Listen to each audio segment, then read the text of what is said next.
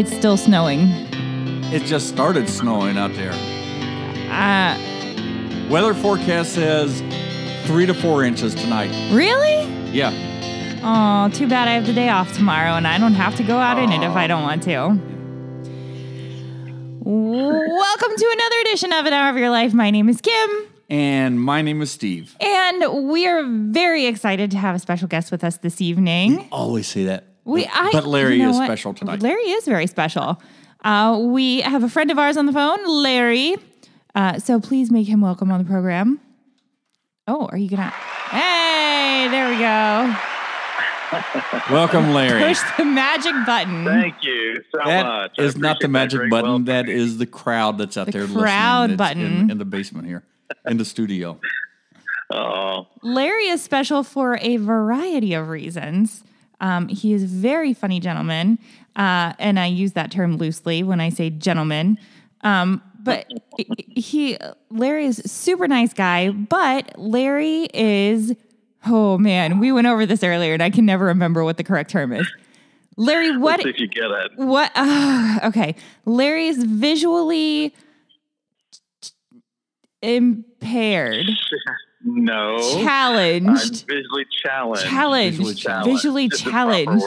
I we went over this earlier, and I can't get it right. So That's okay. Larry is visually challenged, and we thought that he, um, the very first time I met Larry and like actually had a, a a fairly lengthy conversation with him, I never will forget. You told me that you kind of consider yourself an ambassador of sorts. Um, and so we thought it would be really cool to have you on the show because I don't think that that's something that people, um, you know, we we take a lot of things for granted. Uh, having all five working senses um, that fully function, and so I thought it would be interesting to just talk with that- you about. that's, that's an interesting question right there because we talk about us in the fifth sense. And I have heard many, and we'll get to this a little bit later, but like many people who lose one of their senses will develop or overdevelop a Mm-hmm. like a sixth sense. Do you have a sixth sense, Larry? I do. I feel like we do. I think that we have a sense of awareness that, that people who are sighted don't. I think it's because we're relying on a lot of other senses. Yeah. So I think it makes us have like the sixth sense of rely because you know sometimes every time when I, maybe I can't see somebody, but I feel like I can feel someone's energy around me or in the room with me. um, so I think that there is somewhat of a sixth sense. That's so Do- interesting. Do you think that's a combination of your other senses compensating, or is it just something that's developed that you know we know the brain works in mysterious ways? Do you think it's something your brain has just developed that it's a true sixth sense, or it's just your other senses have compensated? You know, I, it, that's uh, really hard to say because it's you know I've been this way my whole life, so it's really kind of hard to compare to what would be. But it's kind of be interesting to hear somebody who's not who has not been visually challenged before and see what they feel like now. But I think it's a combination of both. I think that it's kind of you know you kind of um, nurture it along with because you can't see. You have to nurture that sixth sense.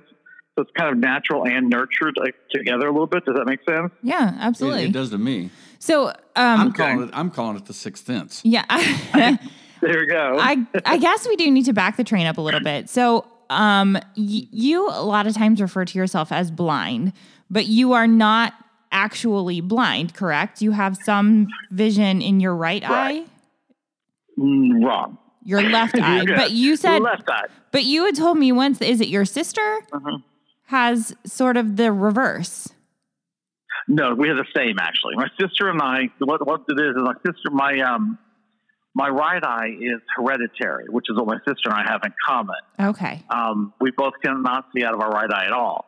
She has a perfect left eye, but I got in the left eye, so got a double kind of whammy kind of thing. Mm. Me. So, Larry, you're discovering what I know. Kim needs to improve her listening skills. Oh my gosh. I knew this was going to be a bad idea because now you two are going to team up against me. Would never do that. Uh huh. Right. But So- no, I, I, I do have friends I call blind. Um, I will say blind sometimes when I'm teasing about myself because I, you know, as you have learned, I don't really care. I'm not that, you know, Right. crazy. Um, but I have friends who are totally blind, and those are the friends I call blind. They can't see anything, nothing. But I feel like if you can see some sort of vision, whatever that vision is, then that makes you visually challenged because you can see some. And that's why I like more of a positive term, visually challenged, instead of handicapped, disabled, or impaired. right, right. So, how challenged are you? Do you have enough vision in your eye that you can read? Do you see shapes? Can you make objects out or Um, the best description would be to say, okay, obviously right eye, don't see anything out of, totally blind in that. Left eye, about four feet, I can see color, shape, object, light and dark, but I can't tell who anybody is until they speak to me because I can't see any kind of distinguishing, you know, small things. Mhm. Now, print, I can see print that is magnetized, if you can imagine it, 32 times its normal size. on my computer at home, that's what I have, a 32 times normal print size to be able to see that. well? see, you, you kind of touched on this. Is Uh-huh. i- is there a name for the condition you have?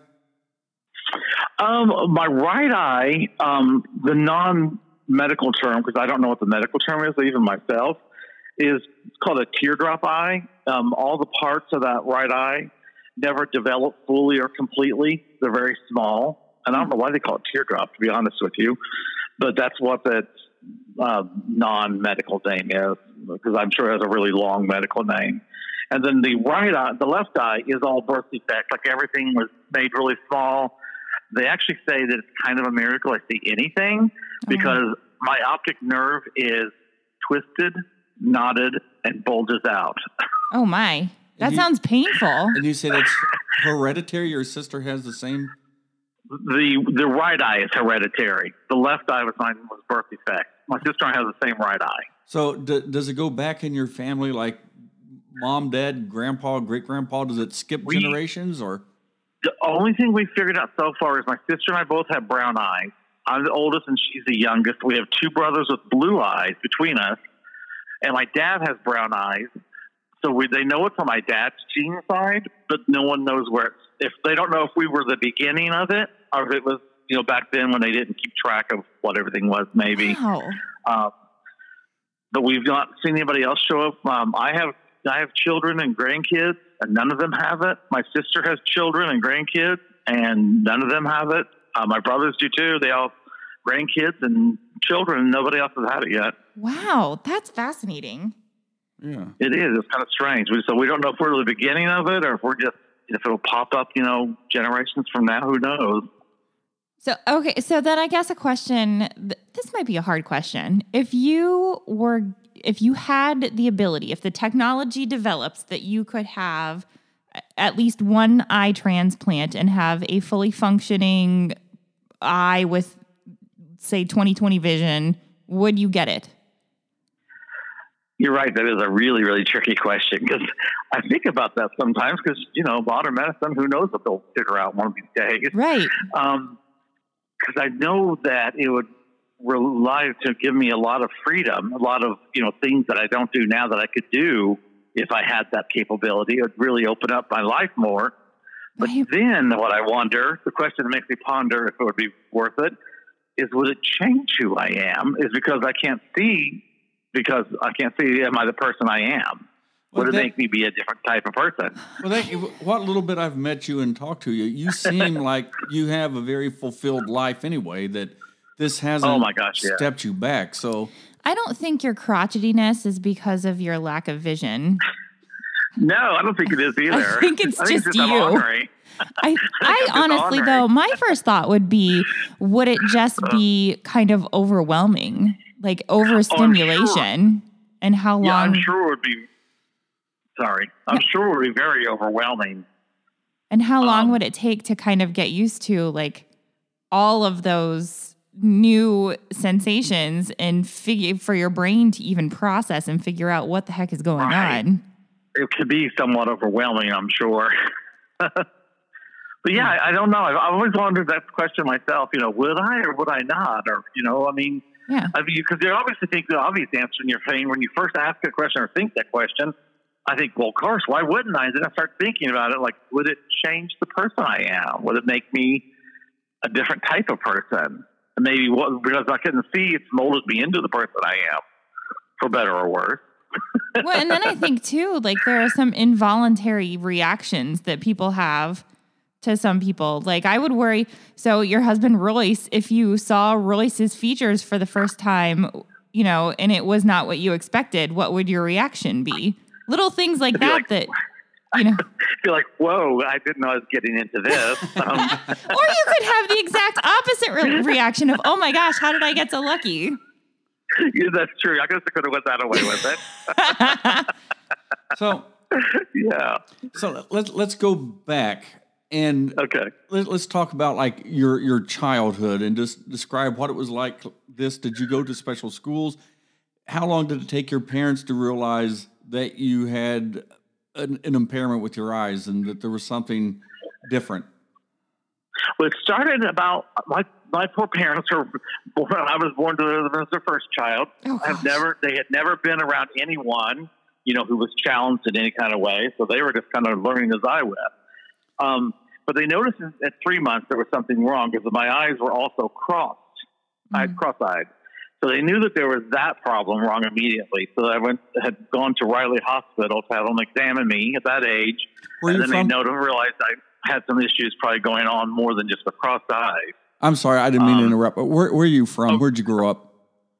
Oh, Indiana, a little town called Edinburgh, Indiana. I know where that is. Do you Do really? you really? Yeah, no one we, usually knows where it's at. that's where we bought the camper, right outside of um, oh.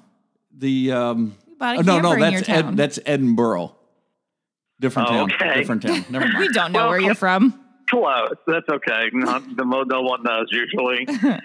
so I just kind of had, you know, what I, you know, can remember of just a typical childhood because I don't, you know, you don't remember anything until you're like five, seven, eight, or seven, eight, something like that. Yeah. Um, but I do know that my parents started me in regular public school in Edinburgh at first. I went there for about a year and a half, but Edinburgh couldn't figure out what to do with me. I guess maybe too. We need to maybe uh, give uh-huh. like a time of a time frame, if you don't mind. Of, Year wise, you mean? Yes. Well, I was born in 65, 1965. So to make me seven, I would have probably been around what 72. Okay. Yeah, 72. Um, so then about 72, they decided, you know, we need to do something else with him, and they recommended the blind school. So then I transferred to go into the Indianapolis School for the Blind, which was about probably close to an hour from my hometown. Ooh. And what that consisted of is I would go to school on a Sunday night and I would stay at school until Friday night and then come home on weekends, holidays, and summer vacation. So it's like so it's kind school. of sort of like boarding school, kind of. Yeah. Wow. Um, we're in a dorm of about, um, I think there's, there's 16 boys to a dorm. And well, they had girls' dorms too, of course. There were 16 girls to a dorm. So kind of grew up there a lot. Um, I spent 10 years there in, in, in, the blind school, but then decided after 10 years that I didn't really enjoy it and I wanted to be more mainstreamed. And then so I went back to Edinburgh High School uh, to finish my home school, um, to finish graduation from my hometown school. So it was. Um, what was that like? Know, was it was it a, a big challenge? Was it a, a little bit of a shock to the system? It was to me or to them. well, either, I guess. well, to me, yes, because I was being exposed to things that I wasn't normally exposed to. Because this is why I kind of have a drawback. People ask me what I think about the blind school, and I, I will tell them I'm not fond of them because I feel like they're a they create an environment for you. So if somebody creates an environment for you that you don't have to be challenged in, then that makes it easy. You know, right. everything's done for you. Where now when you're boom into regular public school, then it's like, okay, yeah, not everything's marked and labeled, and you know, they do put stuff in their way and don't let you know. you yeah. know, it's just you know, it's not prepared, and so it doesn't prepare you for real life as far as I'm concerned. Now, th- the school alone was a little scared uh, at first because they'd never had a visually challenged person at their school. And the counselor just told him two choices. "Was like, well, you can either let him come to school here or his parents can sue you. well, like, well, we'll try and see how it goes. was it and was it, it, was it a hard was it hard because it seems like the blind school you said there were 16 boys to a dorm 16 girls to a dorm yeah. I would imagine Mm-hmm. that Edinburgh High School is bigger than Edinburgh. just Edinburgh High School is bigger than just 36 kids or 34 kids. Well, no, we had we had more than that many kids at the blind school. I'm just saying each. Oh, school- okay. But yeah, there is. Um, we blind school has you from kindergarten all the way up to graduating high school kids, and each dorm had as many. But we had uh, Lambert Hall was the youngest kids, and there was four dorms there, and there was Okay. two girl dorms and two boy dorms okay. um, that had 16 each. And then when you go to the next level of dorms, it's it was Wilson one, two, three, and four. And then one and two was boys, and three and four was girls. And then when you get to the older group, it's uh, for the boys it was A, B, C, and then D, and then E, F, G, H for girls. So there's like there's so many dorms up Wow. there. There's not just two dorms because it houses a lot of people. yeah, so you wouldn't even think that there are that many blind kids that would need these Oh. services. Do you think Yeah. that now, with what you just described, do you think these schools that specialize in this, do you think they've recognized that and they've changed their ways right now with to prepare kids like this for a uh, like like you said they made it too easy. Do you think they've adapted their curriculum to make it more to prepare people for life? I, I'm hoping they have. I've not really been in contact with there since I, I kind of walked. It's one of those things you walked away and you didn't look back at. Mm. Uh-huh. kind of how I felt like it. Kind of was someplace I was glad to be gone from. Um, so I don't know if they have or not, but I really think it's something that they're going to have that they should. Just because it's just, I mean, you know, this world out here is not totally created for you. This, you know, specifically, and so you're going to have to get used to adjusting and changing. And Well, yeah. I and think that that's I mean, quite I, a shock. I feel like that's part of school anyway, is to prepare you for the world. And so You're right. if you're going to go to school to learn, Yeah. that's part of it. Yeah. So has So hopefully they have. yeah. Go ahead. No, I, was- I was going to ask. So, uh, with with societies, it's changing. I mean, I notice things like if I'm walking down the street and I come to the, the intersection, they have the um, where you where you go across. They have the I, I'll call it the, platform, the little the, bumpy the little things. bumps, so you know that you're close to the street. Or the, uh, the in the bigger cities, they have the lights that will make tones. Have you seen a lot of changes in that? Like, I think that's with the American with Disabilities Act. Have you seen a lot of changes that have benefited you for this? Since that act went effective, yeah, things have changed a lot more because, like you said, the little bumps like that. Mhm. It, it's meant for wheelchairs. It's also meant for people who are can't see. For like when you have a cane, your cane can feel those edges, and you know that okay, this is not a smooth surface anymore. I'm near a road. It's kind of like a signal to let you know, hey, there is a road, you know, Yeah. like two feet away from you at this point now. So it's kind of a signal there. So I mean, there are things that the world has changed to make things better, but some of the changes doesn't always make all the technology sometimes doesn't make it better for people who can't see. All these things that have like flat screens now.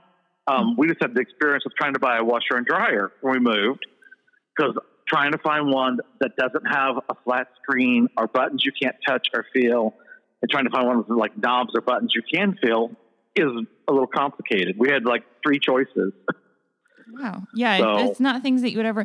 What about um, technology specifically geared to help um, visually challenged, auditorily challenged, you know, people who um, have s- specific needs? Do you find? I know that you and I have talked a little bit before about um, the cell phones and the different apps and things that that kind of help you do you find that as the technology changes and there are m- more quote unquote helpful things, are they actually helpful to you or is it just more stuff to learn? Anytime I get a new Um, phone, I like get mad at it for like a week. I know that's what I'm saying. I it seems like as you get older, anybody as anybody gets Yeah. older and you have to keep up with technology, it's more challenging. But especially so m- m- so much more when you have the extra added. Speak for yourself, Kim. I stay up on all this stuff. I am not techno- technologically I know challenged I'm. I'm the old person in this marriage. uh oh. Uh oh. Um, yes and no on that. Um, because as you know, I, I don't. I think you remember this. I told you I, I got an iPhone. I had a flip phone, so I started working for Elements, and then you know, I, I had to get an iPhone because I've got to be able to do texting and I have to check emails and there's were things I needed to do that I couldn't do on my flip phone.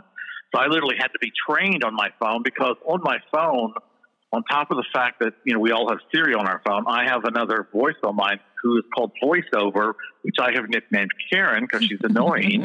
um, but she is responsible for reading anything on my screen, anything I that's on my screen, anything I touch, anything I scan my finger over, she will read it to Bolivian to drive you crazy almost. um, but it's a good thing because she's very thorough. Um, so I think that those things are helping. Speech auditory things are helping because it you know allows for more communication. Um, this iPhone has probably opened me up a little bit more to you know I, I use like Apple Music and I use some other things on my phone that I would have never used before without the speech being on the phone. Yeah. Yeah, was I, would, impossible to do. I would say Siri can help things a lot just by, you know, with how I use Siri or and I, I can't say Well, yeah. I can't say her name out because if I say it, she's going to start talking. here A in a L moment. E X A. Yeah. Well, it help that helps also because I mean, for me to be home, say I'm home alone and I need a phone number or something, I can't look it up, so I can just have her. She's him, always listening. I know. Uh, mine's actually him. I switched it to a guy because Karen on my phone is a female, and I needed the voices to be different Oh, enough so that I would that. know. That, oh, you can get ones with accents even. I had one with an Australian accent, but he didn't understand me very well, so I gave Crikey. up on him. We need to make our ALEXA have a different. That would be fun. Yeah. Yes, they have all they have all kinds to choose from, male, female, in different orient, you know, different countries. I know that we had Um, a, a Samuel Jackson app on there for a little bit that he would read us the weather my and stuff. But, And you but can you can make it explicit or non-explicit. yeah, Like, don't ask him if it's going to be cold outside. It's- yeah. It's a family show. We can't say that kind of language here. so, is it is it expensive? Do you have to? Does it cost you more to be visually impaired, Challenged. challenged? Um, no, not in a, not in some way. I know that when I tell one of the things I tell people that I, they always find interesting is we talk about how I get back and forth to work. Well, I use a project thing called Project Mobility, and it's a door to door service where you have to be approved to ride it, and you have to um, schedule at least 24 hours in advance. So they will take you from your house to your work or wherever you're going. Um, without you have to be out in the cold waiting for a bus or trying to catch a bus, flag one down, hope we got the right number Yeah. or anything like that. So, so that trip cost me three fifty each direction. So a day's work cost me seven dollars to get back and forth to work. But I have no car payment, no insurance payment. Well, I have yeah, no repairs or gas buying.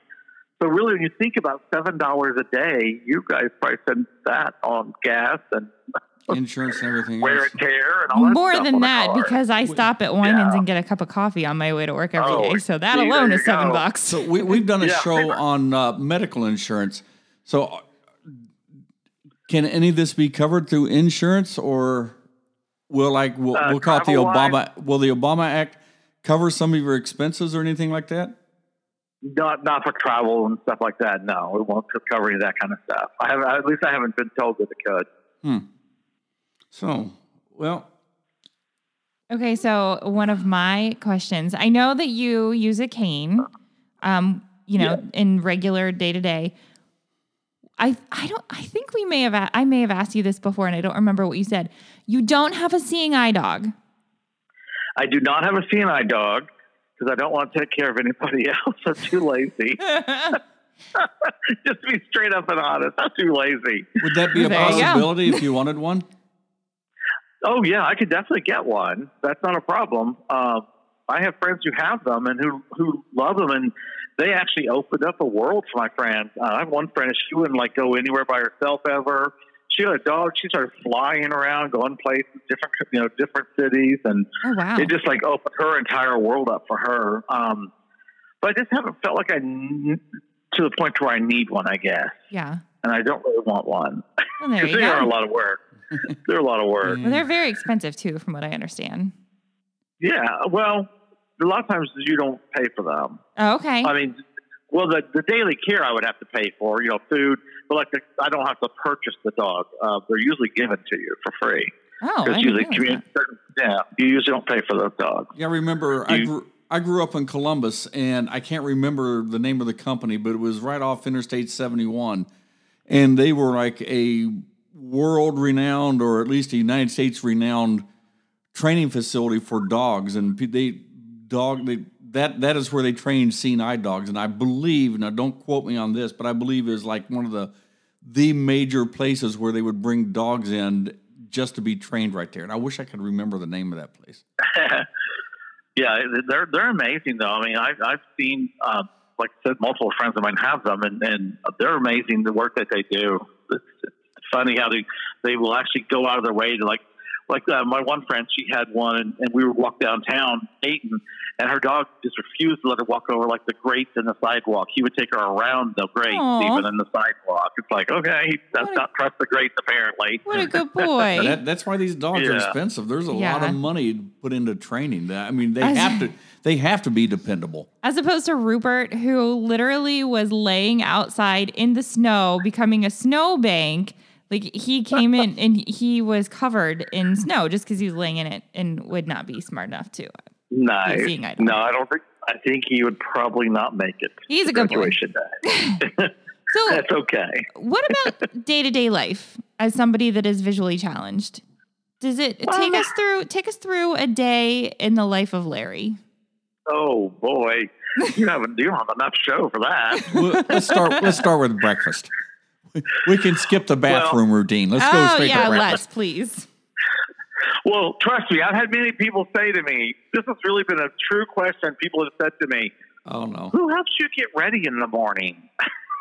Oh, I mean, I mean, they want to know, like, if I come and did my hair, who who shaved me. I'm like, uh, I did that myself. I did my own hair, I shaved my face myself. so and you I can have see had that asked to me before. you can see color. So I can see color. So I would imagine that it's probably not like super hard for you to pick out clothes that match and things no, like that. Uh, the only the only problems I have, and that's what Roy- Royce is good for, is he's how good for help match things up that I don't know what to do with. But if I have dark colors, I sometimes like I can't I can't distinguish like navy blue and blacks and like um, anything that's really dark in color. If they are similar, I can't like gray, like a dark gray with black. I can't tell. Uh, so there are some co- colors that are more difficult, just because they're darker colors and they're richer and they're just harder for me to distinguish between the two. Yeah, this, Um, thi- this is no comparison, but I had a friend who was extremely colorblind, and Oh, no. he, he would have to have his sisters take him out to buy clothes. But they Yeah. they got to the point that they just bought clothes that no matter what he put on would match because he couldn't tell Yeah. tell what he was wearing. And then like they did it like Garanimals for a while. They'd sew in like red or blue or whatever like that so he could look at it and try to match himself up in the morning. But I think it just got to the point they just bought him all blue clothes. so, so he, whatever he wear matched. everything would match everything. Yeah. Blue jeans match everything, right? there you That's right. But nowadays, pretty. I, I, I would say my day is pretty normal. At least I always feel like it is. I, you know, like everybody else, I, I have a really large print clock that that I set to get me up in the mornings, and I just get up. Like I said, we talked about, I get showered and get cleaned up. Breakfast usually is really boring. I'm really boring. I have like turkey sausage and boiled egg for breakfast. which I Mm. prepare myself. It's really not complicated. Um, and then the rest of the time, it's just next thing is waiting for my bus to get here to take me to work. And you know, once I get to work, I'm there, and you know, I do require some assistance at work. Um, and we work with a really wonderful team that is always helpful and doesn't mind helping, but because since I can't use any of the computers at work, I have to have people clock me in and out of work. Um, I also have to have my schedule read to me because I can't read the computers at work. And then any forms that need to be read to me, the girls will read those forms to me and get my signatures on those to help. But then when it comes to the massage part, I don't need any help, obviously. Right, yeah. So, you know, that that's a perfect job for someone who can't see when you get to that once you get to the massage part. It's all the other part that takes a little bit of time and you know, it's um end of the day, then we just clock out and go home and start all over again, kinda like everybody else. Now you you are a massage therapist at the moment, but that Yeah. hasn't always been your career, correct? Correct. It has not. I've had two other major careers, I would say. And and what were those? Uh, the first one was data entry. So I have an associate's degree in data entry that I worked for the Social Security Hearings and Appeals Department for a few years and hated that job. and then after that, I owned my actual own business of filling vending machines. Um, and I had three locations I would fill vending machines. Did that for about 15 years before I went into massage. How did So that was my other job. how did how did okay, I now I have questions about these jobs. That's okay. because a massage um, a massage therapist you're right it makes sense you don't really need to be able to see to do that you can navigate that world through touch but data Right. entry i would imagine that you probably need to see a little bit of what you're writing right Well, the the type of job I had is I worked for the hearings and appeals department, and literally all I did all day long was I listened to a dictaphone and typed up the cases. So it was all verbal. It was all you know, it was all cassette tapes. We worked for five five attorneys and five judges, and they had come down with cases that were you know determined you were uneligible, you were eligible, and we typed up the case, and it was all done on cassette tape. So that sounds very I didn't- really didn't need to see to do that either. You kind of clued me in on something I want to ask too. So, Mhm. is there a community that you, you said that you had other friends who are visually impaired or blind? So, is there a community that you associate with and like a discussion group or anything like that, or just share information, Facebook group, or Um, I don't really, but there are groups. I've never been one to want to get involved in those groups, um, but they're really great groups out there. They're supportive groups. Um, I can't think of. I wish I could remember the names. It's been so long since I've dealt with any of them. But there are certain groups that you can join and be part of. Um, kind of like a support group would be for you know any other situation. Um, and there's all kinds of resources out here. Really, there's you know uh, that you can really get to. Um, because uh, rehab services, um, they actually call themselves something else now. It's a really long, I can't even remember what the long term is. But rehab services are very helpful in, um, like, uh, trying to find out what a career would be for you, to help you know help you get through school and provide you what you need to get through school to get you job ready. So there's all kinds of resources that are actually the different states offer. If you just look into the, what your state offers, that will help you find jobs. how did you fill vending machines if you can't drive How did I fill vending machine? yeah how did you get Well- to the all like all over the place to fill the vending machines because you couldn't drive yourself Well, correct. So I had, well, my three locations I had were all downtown Dayton. So I literally would, um, three days a week, um, I would be at each location uh, for one day, and I would have all my deliveries for that location come in that day. And then the second location, I'd have a day that all the deliveries came in. And a third location, all the deliveries would come in that day. And then I would go around to them um, the same days. I could still go around to them after the deliveries all came in. So I would travel actually downtown sometimes with a cart, even, uh, which is crazy when I think about it myself, actually, to some of these buildings sometimes. Um, but usually I had everything delivered to the location, and I would just go there to that location and work for the day. Because the good thing about filling vending machines is you would fill them and you don't have to come back for two or three days because, you know, they're, Yeah. you're good to go. that depends on how hungry So- people are. This is true too. This is true too. Some locations are more active than others, but um, um, yeah. So of course, you know, with me being able to see a little bit, I used the vision I had. I've memorized what color. You know, like I know that peanut M and M's come in a yellow package, and they feel different than plain M and M's do. yeah So you learn little techniques to know how things feel. And for me, I picked up on color because I could see color. I could tell by color too what things were. was about so raising you have um grown children and grandchildren I I do. were there any do you feel any special challenges that were presented in the raising of children in being visually challenged plenty. sometimes, sometimes just keeping track of a kid when you can't see is a chore. That's hard enough when you I'm can't I'm have thinking full there could be- vision. As a teenage boy, I'm thinking there could be some advantages here. Oh yeah, trust me, they tried. but, um, there was with my firstborn, he was probably when I came up with this little thing to do to them. They always still tease me about torturing them doing this to them. Is I was home alone one day with him and I couldn't find him. He was probably about 18 months, 17, 18 months. I mm. couldn't find him in the house. I checked all the doors. I knew he hadn't got outside because all the doors was locked. He wouldn't answer me. I hollered at his name and I hollered at his name. He still never would answer me. I was freaking out. I turned around real fast and literally walked right into him because apparently he just been following me around Aw. Aw. and wasn't saying anything. so that night we went out and bought bells for their shoes, and my kids had bells on their shoes until they could learn to talk. That's awesome. I love So that I would know where idea. they're at. Oh, we used to do I've that for threatening to do- toddlers. I've been, thre- I've been threatening to do that at work. I know where everybody's at. Put shoe bells on everybody's shoes. I mean, yeah. I mean, we used to do that with toddlers. We put little bells on their shoes till, Yeah. till you they they're learn not to wander outside or something. That's Right. awesome. That's, I never would have thought kept of that. track of them. I wonder if Um, that's you why know- you have an affinity for cats, and I wonder if that's why is because cats also have bells on them, and it reminds you when your when your kids Good were thing. little. You know, kids but you know, it's, it's um, you know, it has its specific challenges because then you know, because there's homework kids want you to help them do, which you can't do. you know, unless they can read it to you and possibly read it enough that you can help them. Yeah. So that's challenging to do, help them do homework, and and it's really challenging when they say, "Here, I did my homework. Look at it." Like, oh, Uh, I can't Yeah. see it. Okay, well, let's hope it's done. You know. Permission Um, slips where you have to trust that they're reading you the right Yeah. thing, and you're not Yeah, actually like just sign signing here. them out of school for the day, or Right, right.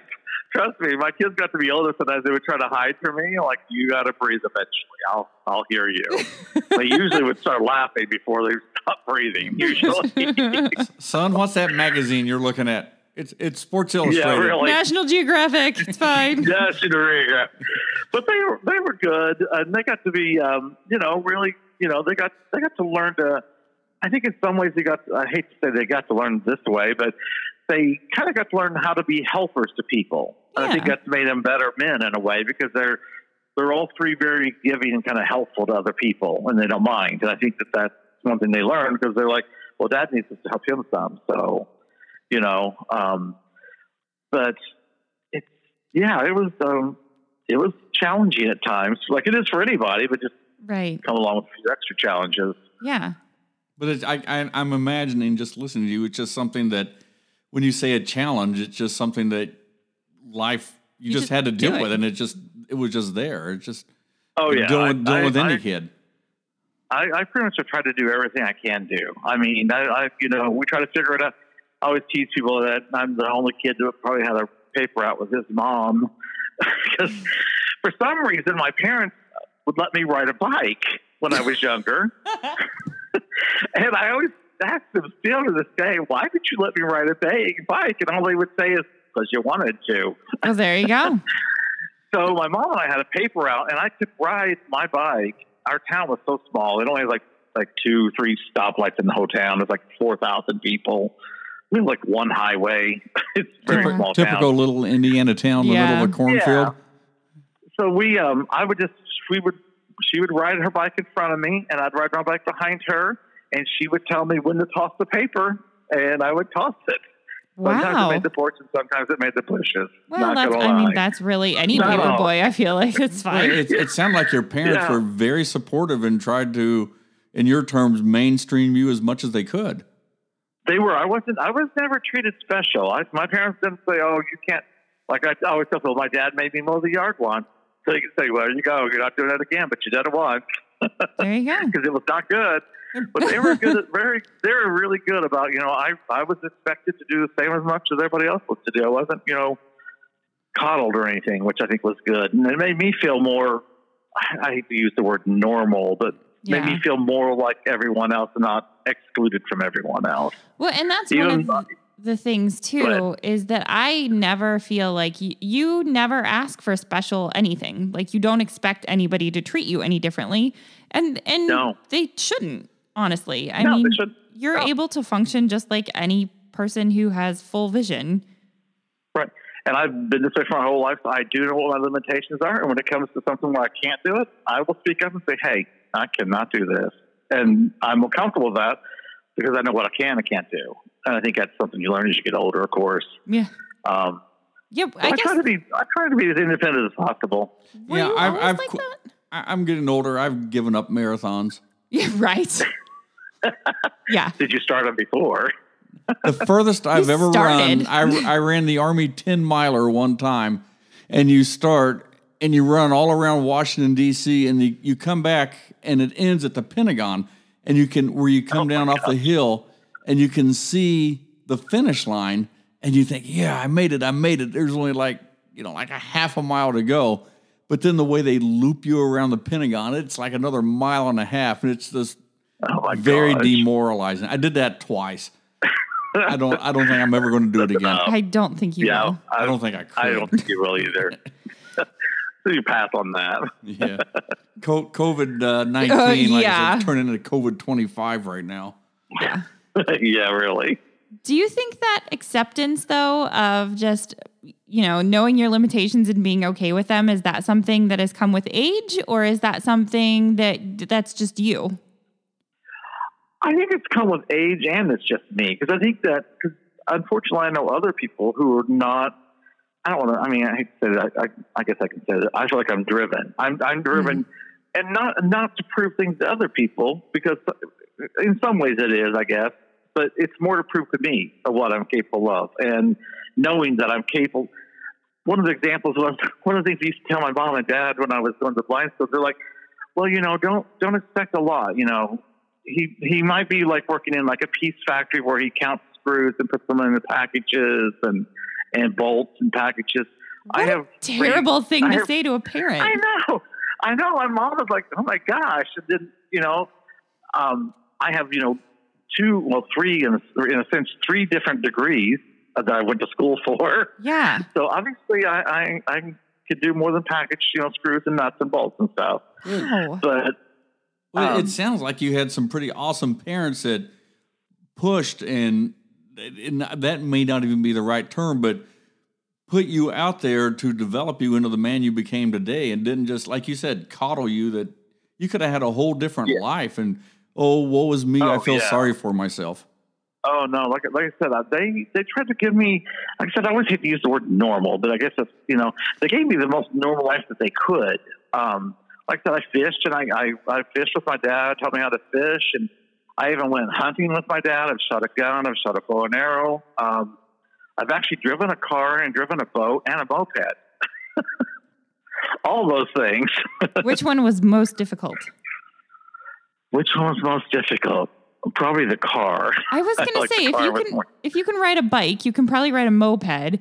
And in a yeah, boat, that wasn't as bad. a boat, there's really not a whole lot of stuff. I mean, you're in open No. water, so there's generally around, not too much around to here, you might into. run into a dam sooner or later. yeah, it's- I mean, it's not anything. yeah, yeah, definitely. But I've had those experiences too. I've had people who just like, let's just do it for fun. I was like, okay, sure, you know. So I've had, I've gotten all those experiences, you know. So it was fun. Let's switch gears a little bit to the the governmental and like the the for lack of a better term, the bureaucracy and paperwork side of things. So Oh, yeah. there- there is a there is a legal definition, and I'm doing this too because we do have an international audience, and I'm kind of curious if someone will write back or like compare here. So Okay. there is a legal definition of what blind is in the United States. And I know every year when you do the taxes, there's a you can get a tax credit, I believe, if you're legally do. blind. Okay, And you do, which is strange in a way. Yeah. So does that come back as a tax credit, or or is it It's- just a deduction? It's a tax credit, I believe, is how it works. It's a tax credit.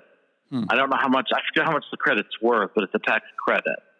Yeah, that's that's interesting right there because, but but you have to meet the legal definition of blind for the United Yeah. States and the states to recognize that. And I'm just wondering if anyone Yeah. who's listening, for whatever reason, Ireland, we we have a lot of people listen to us in Ireland. If someone, some of our Irish Oh, listeners okay. would write us and send us an email because we get emails and stuff like that. Do, do you have a similar system or something like that in countries outside the United States? And what is uh, the, do you know the legal definition, governmental definition of blind? I, you know, I don't know because I know that it has to be like your vision has to be this, this, this number. Right. So I'm not sure what your vision. You know, like you guys have, you know, people only have 2020. It has to be some number that makes you legally blind. And I don't know what that actual number is. Gotcha. I can never remember what my number is as it is anyway. He always tells me mine. I never can remember it. Yeah, it's terrible. I know that. Well, it's, at, at some point, it probably doesn't really matter. So this, this yeah, might, at some point you don't care. this might be a little bit of a painful question, but have you ever Oh, felt sure. have you ever felt that you've been discriminated against? Oh my gosh. Uh, yes, multiple times. Um, job Intentional or wise, um, you know, not all intentional or just um, don't want to say stupid because that sounds mean, but the people who have done it, I feel like haven't been knowledgeable enough about what people who are challenged are capable of. Yeah, I think Because a lot, a lot of employers will tell you that they're they're they're challenged employees who you think are going to be your more difficult employee to deal with are usually your better employees because they're so excited to be part of something and to be part of a working community that they will excel or try harder to to fit in that group. Hmm. that makes sense. Yeah. And then too, I you know, kind of going back to your comment about not kind of stupid. There's a difference between stupidity and ignorance. Yeah, true. intentional and unintentional? Right. I guess. Yeah. I mean, Right. I'm guilty of ignorance on a lot of things, but I think that the difference is I generally speaking am willing to learn Yeah. as opposed to things. people who are just stupid who are Oh yeah. ignorant and continue to be ignorant no matter what. So yeah, I mean, I've had times where it's been I, I felt discriminated against. Sometimes in jobs, um, you know, um, and it's always an ongoing. And I'm always really big about. Um, I won't tell a job person if I'm going for an interview. First of all, I don't tell them that I can't see because I don't want them to have already made something up in their mind of what they are expecting when they meet me. Because I mm-hmm. feel like once you meet me, I do have a whole different experience, right, Cam? Yes, yes, that is true. That so is I true. want them to meet me without like first knowing that I can't see. So I, I will not ever tell them that until they meet me. So and it's just something I try to do. Just I think it's helpful because it gives me more of a level playing ground. I feel. When in the band I had at, at church, it was the praise band at church, and for a while we had a uh, a guy who was there. His wife was in the Air Force, and he wanted to play in the band, and he was a very good guitar player, but obviously he couldn't see the music, and that's how I would distribute. You know, I would send the music out to people, and then I would send a recording, and and when I when I say we had to make accommodations for him, we really didn't because he would sit there and he would listen to the music the first time. He would- he would listen to the the recording that we would send, so he'd be familiar with the song, and mm-hmm. then he would just sit there and as we would rehearse, he would listen to it, and then the second time he went through, he was able to play the music because just Yeah. he would listen to it and then on the recording, then listen to it live to how we would do it a little bit different, and everything worked out fine. Obviously, Right. he, he had to have assistance because there's so many wires on the stage. Someone would take his Oh, elbow yeah. and guide him because there were there were just so many wires and trip hazards on the stage. We would do that for him, but when we got him to the place he was supposed to be, everything you you would never know. no. Yeah. Right. So Well, and, Well, that's and that's why even our. Go ahead. I- Well, I was going to say that, but I, you know, I have talked to people who have interacted with you who had no, even after having interacted with you, and had no idea that you had any visual I was challenges. going to say I was going to say the same thing you said that. I was going to say I have people who don't even know that see me. I have some clients who see me two and three times, not just once, but like two or three times. They're like, "Oh, you can't see?" I'm like, "No, I can't see very good." They're like, "I didn't know." yeah, I always just figure my glasses give it away. These big old crazy glasses I wear. You know? Yeah, So, I mean your glasses are thick, but I that wouldn't say that you yeah. you I think a lot of people would just assume that you just have bad eyesight, not that you just can't see. Yeah, Like, it's it's um, it, and it takes work. It takes work to do that. It's a lot of mental um preparedness to know because I do because I don't see much. I memorize a lot of things. So like I memorized how things are, as you know. Yeah, if I'd be anything gets moved around very often at work, Yeah. I get a little confused Yeah. because I've yeah. memorized everything in my brain how things are. I'm not visually looking for where things are. I'd be hurting if Um, I had to memorize everything. Yeah. The older takes I a get, the harder that power. is. it takes a little brain power to do that. But I think it's kind of good though because it keeps my brain active and moving. Right. And, you You'll know, never get Alzheimer's. Do you think it's one of those Oh no. extra senses that you've developed then to help your memory so, and, 'cause- and you have to depend on it? Yeah, I think I think so because it's like you know you know if you don't use something enough, then it doesn't you know get stronger. But the more you use it, I feel like it gets stronger. So in a sense, I think the more I've used that, it's gotten stronger sen- sensations and stuff of it. Kind of looping back around to this sixth sense thing that you said you can sometimes feel somebody's presence in a room. Mm-hmm. And I think it's because you can feel like body. Not that kind of Wow. sixth sense. Do you ever, that was creepy. knowing you the way that I do, do you ever use that to mess with people? Because I can totally see you doing that. I think you know that I mess with people just for fun. It You is- do, but but I do. I would imagine that you're probably a really good sneaker. Like, are you good at sneaking at people and like creeping up behind them and knowing exactly where they are? As long as I know where they're at before I sneak up on them. That's the only thing. but yeah, I, I think I think that I, you know, I like to have a lot of fun as much as I can. I think it's important. So I'll use whatever I can to have a good time. All in the name of all Uh, good fun, Yeah, right? it's all in That's good. why I, I tell people I never mean anything I say. I'm just having a good time. Mm. Mm. well, unfortunately, we're not there yet. We have a few more minutes, but just Oh, give you a little. fine. Getting give you a close to little- an hour? Yeah, we're getting close to an hour. Time So, flies when you're having fun. what would you say has been your biggest challenge? Biggest challenge. Oh, that's a really good question. I'm. It's Trying just. I'm so over- insightful. It's. the No, it's like probably trying to overcome people who won't see the potential in me. Mm. Does that make sense? What I'm saying hmm Yep. saying that such people who see me as a blind person. I'll use the word blind because that's how the, the people I'm speaking of would see me. See me as a blind person and think I'm capable of very little, and without even knowing who I am first to see what I'm capable of. I think that's probably the most aggravating thing for me. You're capable of Um, counting screws, not getting three degrees. Do you know what I mean? Right. Like that's that's what your they're saying. Yeah. Yeah. Yeah. run my own business, raising three, you know, raising three kids, and balancing going to school and a job before when I was going to school and uh, for massage school and working both. Yeah. Um, so I don't really think I think of the word no in my life. I think of in the words I think of let's see if I can do it, and then maybe I can't, and then I'll have to find a way around it. But I always figure I'm going to go in the front door, I'm going to go through the back window, whichever way I can get in, I'm going to get in. There you That's go. my thought on that. So then I guess that would be my my I guess the follow up question, which I guess you kind of answered. If if you could give one takeaway to listeners, what would it be about dealing with people who are uh, otherwise other other abled than what they are? I would say give them a chance. Let them show you what they're capable of. Because most of us, most people who are challenged, they know what they're capable of, but they know their limitations. And give them a chance and let them show you what they can do. Not think you know what they can do when you're not walked a day in their shoes. I think love it. that's really important. I love it. That's, I think that's good advice.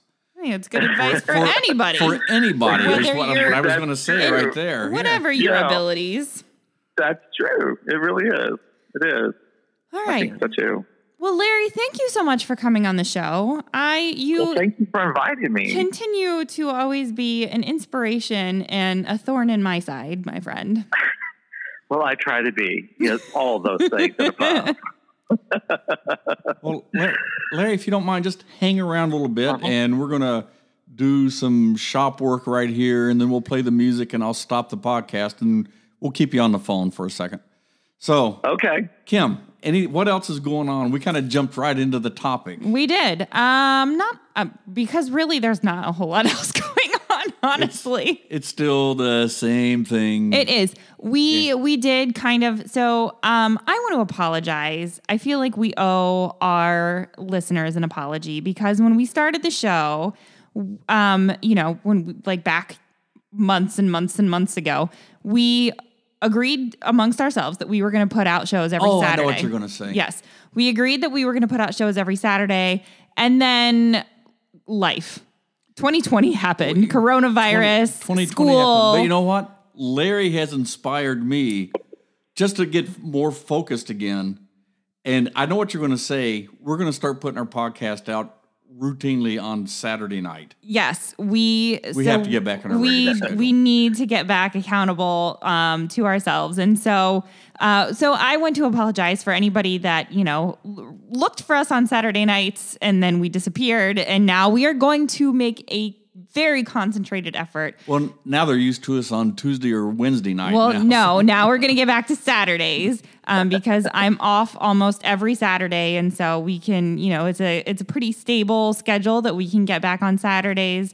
Um, so so we're going to get back to every week on Saturday. There will be a new hour of your life. And we're going to get back to our routine little meeting at Winans. Or Yep, what do we production meeting. Our production meeting. We Yep. I keep a list of topics, and we have some really good topics that we think that at least we're interested in. We we hope and we think that you, Mm-hmm. as the listening audience, will be listening to, and we hope we can put our little flair to it to to bring it out and leave out just the the boring stuff that everyone knows. We want to try to Yeah. go behind the scene just a little bit and if you're not interested, just skip that week and go to the next one. and listen to start over on episode one. There you go. All right. So, uh, as always, if you have any suggestions of something that you'd like for us to research and bring on the show, please write to us at a lost hour at gmail.com. We're also on all the socials Instagram and Facebook, an hour of your life, or Twitter, a lost hour. Uh, again, a lost hour at gmail.com. Yep. And as we've said many times, Kim and I, we don't make one penny off this podcast. We're not looking for donations or anyone to help or Now, anything wait a like minute. that. If you want to send us money, we're not going to. No, We're we're not not. We're not. We're not going there because then it'll just get complicated with taxes again. If you want to send us money and not tell Uncle Sam about it, we're not going to say no. No, don't say that. Uncle Sam. Uncle Sam is listening. Trust me. I hope so. yeah. So anyway, We need all the listeners we can get. So we don't want your help with financial donations or anything like that. We want your help with just trying to help grow our podcast. We have a fairly decent listenership with uh, people following us. But if, if you're listening right now, if you really want to help us, hit the follow button. Hit the like button, hit the Hit, share button. Hit the leave us a good comment. If you're not going to leave five stars, Don't leave a rating. Go go to another podcast Yeah. and listen to them. Absolutely. But but help us out. Share. We always put the stuff out on Facebook, and I'll say Twitter, but the Twitter just that, Yeah, that has never like- taken off right there. But hey, Facebook, have, Josh, our one Twitter follower. we we have a lot of followers on Facebook. So if if you're there, hit share. Tell a friend about us, and that is how you really help us with this podcast. Makes our hearts happy. Yeah. and maybe one day when we're up there with like Joe Rogan and those guys, We and- might think about having a we- Patreon. We, we, we might get you a free ticket into the show one day or something like yeah, that. Yeah, sure. So, with that, Kim, What? I already did all that stuff. you already did all that stuff? okay. So, from the. Act like a professional. okay. Yeah, well, okay. So, from, and I'm going to start it back, from the 13th Hour Studios in Sugarcreek Township, Thanks for spending an hour of your life with us.